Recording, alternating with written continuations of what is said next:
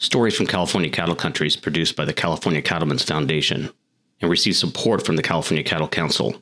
We've created this podcast for those wanting to connect with the people and practices of far-flung ranches and dairies in California through hearing stories from and learning more about families in cattle country. This is the first installment of our second season. We here at Stories are big fans of continual improvement. Moving forward, we're emphasizing the importance of rural communities, as well as providing more detailed portraits of people from cattle country. We've devised somewhat of a formula to meet these ends. We hope you're a fan of the changes. If so, or if not, you can contact me at ryan@calcattle.org. We love the feedback. We headed south on Highway 99 from Sacramento and traced the Central Valley through primarily agricultural towns, with row crops, orchards, dairies, and large machines purposed to move dirt one way or another, lining the shoulders of the highway. It's the peak of summer, and most of the unirrigated plants are golden and bone dry. It appears to be a drier year than most, which is further evidenced by the tenor of the slogans on political signs dotting the side of the highway, like "Nuisance, stop dumping our water into the ocean."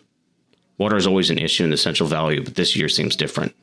We chose the most convenient hotel in Bakersfield, a Marriott Inn Express on Buck Owens Boulevard, as there is nowhere to board in Glennville, which is our eventual destination.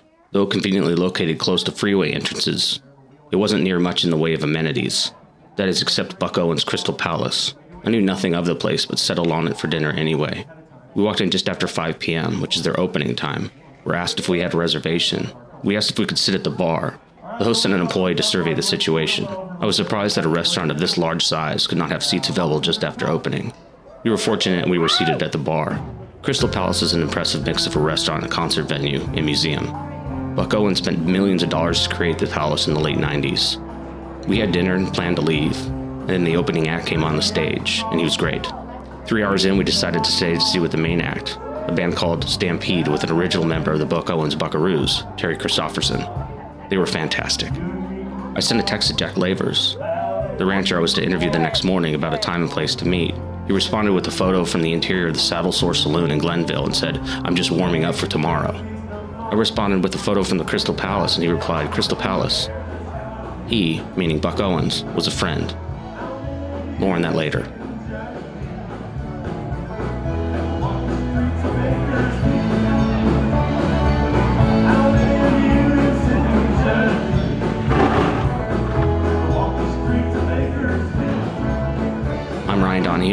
And this is Stories from California Cattle Country.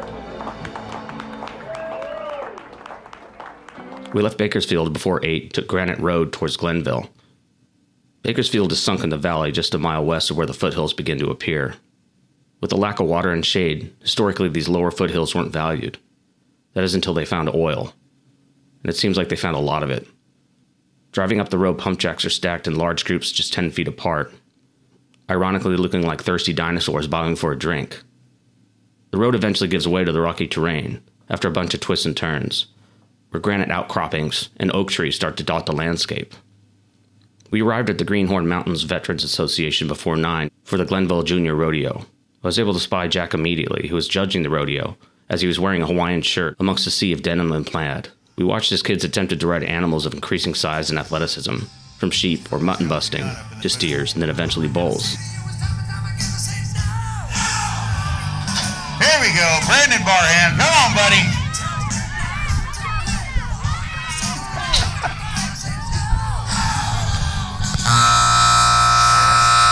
Just shy of that 8 seconds. Let him know you appreciate the effort. After the rough stock, we stayed to watch pole bending, which is sort of a slalom on horseback, in which Jack's daughter, Reagan, competed, followed by watching Jack's 3-year-old son, John, compete in goat tail tying, which is a bit of a misnomer, as there's no tying involved. The participant simply approaches a goat, which is tied to a stake, grabs the rope, and then removes a ribbon loosely tied to the tail. John likes to sneak up on the goat, which seems to be a novel tactic in the sport.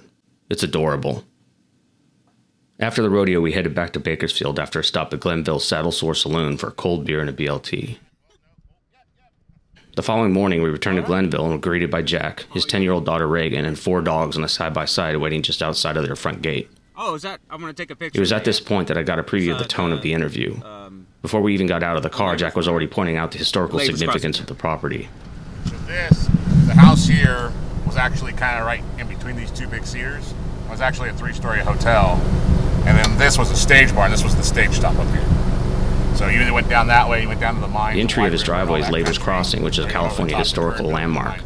And to be clear, Jack isn't only interested in Kern County history involving his family. He's interested in all of it, the good, the bad, and the ugly. We followed them up to their house, crossing over the sketchiest bridge I've ever traversed.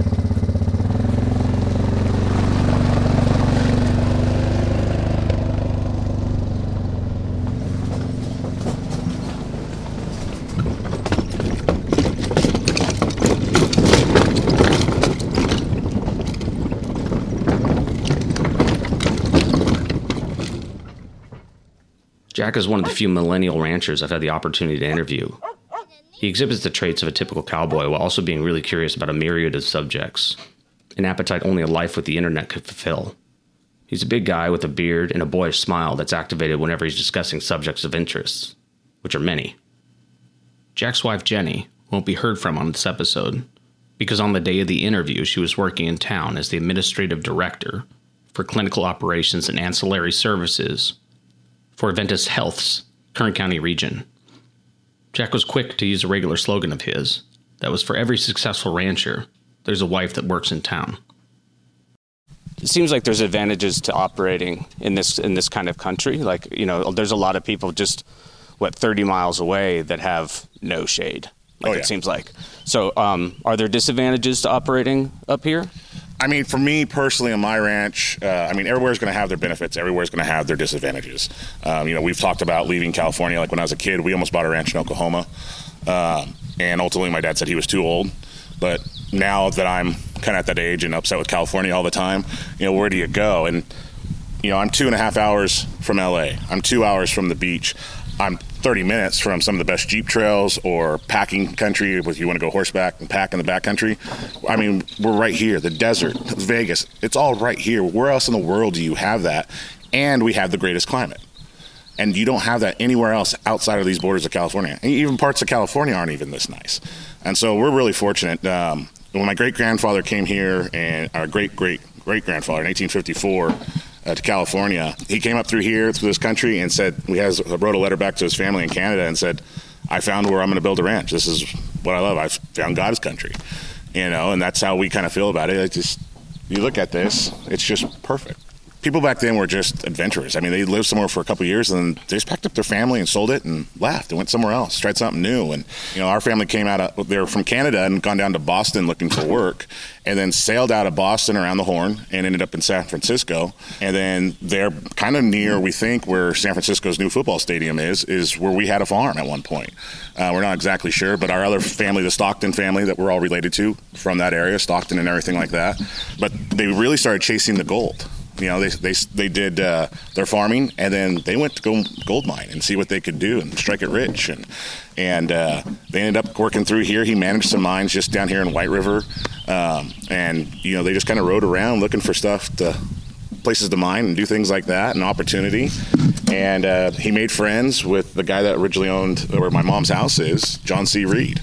And said this would be a great place for a stage stop. And that's kind of how the wheels got to turning. And he worked for some guys up here. The valley is called Lynn's Valley. He worked for Lynn and saved up enough money. And then we have a letter in 1858 where he went back to the Bay Area, said, I'm building a wagon, I'm selling my farm, and I'll be back here in the fall to purchase the ranch. And that's what he did. That's how we got started. All right, can we walk down to the horse area or the barn? Yeah, let's hop in my truck. We'll drive down. Oh, cool. Scoot over, pick up hay. Grab the toothbrush, grab the gloves, out of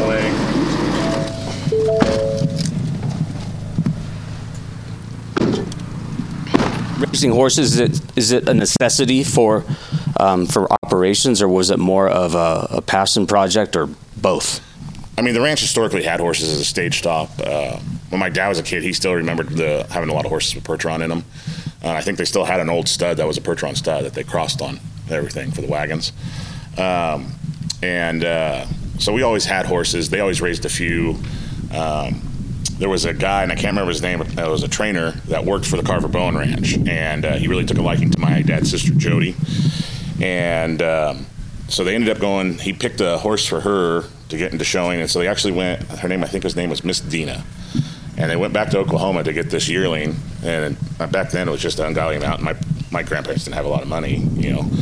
And so it was kind of this huge deal, and she won everything, all the halter classes. People were upset that she was winning so much, kind of thing. And he really showed her a lot. My aunt did great. And so from that line, when I was a kid, we had Applejack still around when I was a kid. And they had a lot of nice Appaloosa horses, the good quarter horse looking Appies, you know, the nice blanket on them.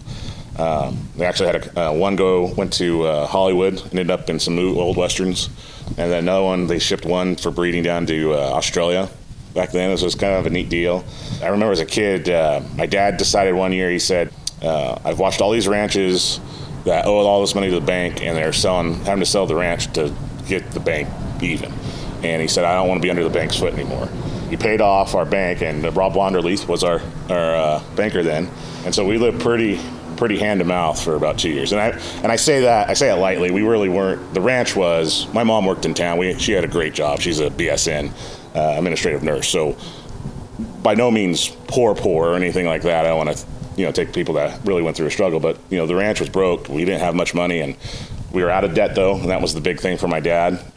But I remember at that point, all of our horses were kind of getting old, and we didn't have the money to get those other horses, and the market at that time had kind of taken a jump. And so I remember just being a kid saying, we're going to start raising horses. I want to ride. And my dad said, okay, we'll do that. And so when we got finally some money together, we bought a couple of nice mares, and that's kind of how we got going. And then a little while later, I had saved up some money, and he gave me some more money, and I went to a couple sales and bought a couple more brood mares and kind of started piecing together what I wanted. And now we're kind of there. Is there work that can't be done with ATVs that needs to be done on horseback? I think people can get done, depending on where they're at, pretty easily with a quad and a good set of working pins. But you're not going to gather my forest allotment, and you're not going to gather a lot of this ranch with just a quad. I have a pack of dogs, as you've seen. I use them, and I can do most of it on my own, and I'm pretty fortunate like that. But there are big days where you're going to need a bigger crew, and you're going to need people riding horseback. They're going to have to be breaking through the brush and riding something really steep, that you can't get a quad on, or side by side or something like that. So it's dependent on your operation, where you're at, and how you handle things. For us, we have to have horses, and the cattle move and act better when you're working cattle, I think.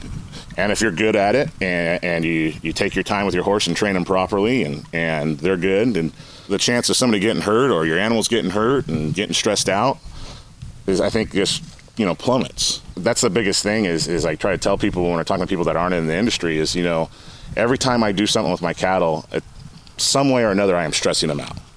And every time an animal gets stressed, they typically lose weight, or their immune system tanks, and so they have the potential to get sick, or that weight loss costs me money. And I make my money off that weight. So I need to be as good of a steward for these animals as I can be. And so horses, I think, are probably the best option you can have at that. If you're breeding a horse to, say, for sale, do all the qualities that would make it catch a higher price also make it better working cattle? Well, you're going to catch 22. You watch the cutting horse industry right now, and they've bred some of these horses just so dang small. And they're the most athletic freak of natures you've ever seen. But I'm too big anyways. I wouldn't be able to ride them. But they're really almost too small for my daughter to ride out here. And in the arena, they're great. That's fine. But once you get on something like this and you're coming through, going down that's going to be hard on them. It's going to be hard on their shoulders. It's going to be hard on their knees, their feet. They're not built for this type of country. You talk about, guys get to talking about, oh, those rock crushers, they're talking about the old, draft crosses and big old Hancock bred and, really pounding the ground on them and going to work in these tough areas. Those little horses can't hold up to it. So everything is kind of you want to find that happy medium. If you're strictly looking to raise barrel horses, you're going to look for something different than I am. But I might want some of that in my horses. If you're just looking for a heeling horse, you're going to want a smaller, more athletic horse. Probably a cut and reject works fantastic, for you. Carl's Colonel Yo-Yo bred from John Lacey. And that's his sire. And look how big he is. He's a phenomenal horse. But he wants to work a cow, and he'll work a cow better than a lot of horses. All right. That gray mare in the back, her name's Hellbitch. And if you're familiar with the series Lonesome Dove, that's where I got it. I know Hellbitch, yeah. And she's never bit me, but she has put me in quite a few wrecks. But she's still probably one of the better horses that I've ever ridden. She's fantastic. So is there some wildlife you see up here that's pretty unique? Oh yeah. Well, so we have California condor. A lot more at my lower country. Condors hang down there. When they first started releasing them, that was a hot spot for them. But we do get them up here. I think one of the last condors was caught just right down the road when they first started capturing them. But we have coyote, we have fox, we have everything, lion, bear, pigs, lots of pigs, unfortunately. Wintertime, we get a lot of bald eagles come down. I can take you up the back road later, but we get a lot of the bald eagles come down to the water. Bowens have their meadows up there, and they hit those water spots a lot. And then we get a couple golden eagles, a lot of red-tailed hawk, tons of turkey, a lot of good turkey country. Deer aren't as much as they used to be, but we have one of the bigger zones, and there's more coyotes, more lion than there's ever been, and there's more hunters in our area. So it is what it is. So the oldest building in Kern County is right up here in Glennville by the fire station, and it's an old adobe, and it was kind of one of the first guys in the area. But the second oldest, and then it fell down about 5 years ago, was in between those two big water oaks, and it was our smokehouse. And so it was built same year the hotel, or they started building anything here, 1858. So the barn, my family, we were shipbuilders and sailors. In fact, we had land and title still, I think, in Scotland and northern England from helping William the Orange. Two brothers came over, wrecked in Canada, Prince Edward Island, Nova Scotia, and then started moving around. There's still a ton of Lavers up there, but they originally built this barn, and it was actually faced the other way, east and west, was the stage barn. And then same thing, tore it down, redid it, and built it this way. So I don't know when they rebuilt it, what year they rebuilt it and moved it this way. But before that, it had been like 1861. And see, when David came out, he brought his brother John and a cousin Tom. And Tom had the Woody Ranch, which is on Blue Mountain. The Woody brothers own that now, or owned it, and that was his ranch. John was a bachelor, and he was the blacksmith and the undertaker. It was right here, kind of where my shop is, right across the road. But he was the main carpenter, too. He's the one that built the hotel. He's the one that built the house later on, built the barn, everything like that.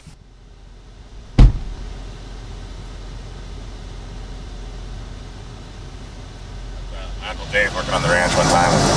Buck Owens comes out with his girlfriends. He's got a horse trailer on. Hey, would you mind if we go ride?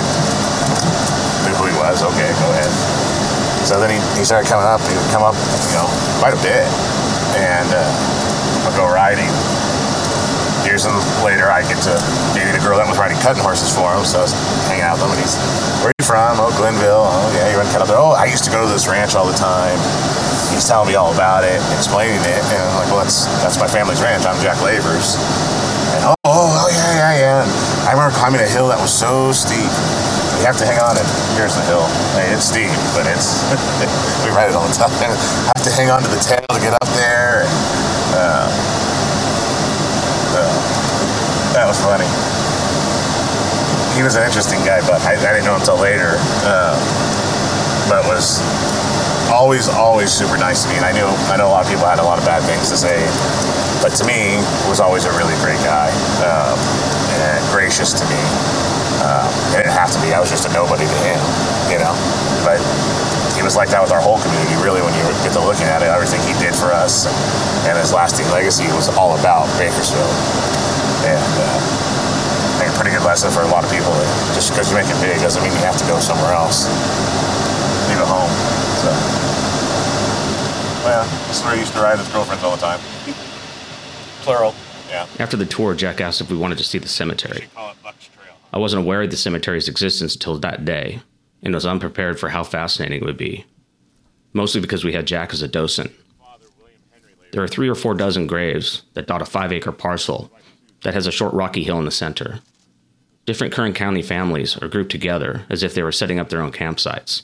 Some are underneath a big oak tree, where others line the hills of the sunny peak. The grave markers vary greatly in condition and design, some of which are small cement rectangles, where the inscriptions have been whittled away by weather and time. Others are larger and easier to read, like William H. Lavers, died November 13, 1884, 90 years, 10 months, and 7 days. Just to the right of his marker is that of his wife, Susan Lavers, who died 3 years prior at the age of 85. Small towns like Glennville offer resolution in California history, and curious people like Jack are piecing together the timelines and narratives for preservation. Ranches and dairies often offer the most complete records of small towns and out-of-way places throughout the state. Curious Californians would be doing themselves a disservice by not stopping in these towns. These are places of newfound friends, strokes of luck, and easy hospitality. If you'd like to see photographs of our visit, including videos of John and Reagan competing in the Junior Rodeo, visit www.calcattlecouncil.org. We shoot a gallery of photos for every visit. If you're interested in visuals from our travels, visit our Instagram account at CalCattleCountry. If there's something you'd like to hear from stories from California Cattle Country, you can contact me directly at ryan@calcattle.org or leave comments on our various social media posts. We'll be back in 2 weeks. Thanks for listening.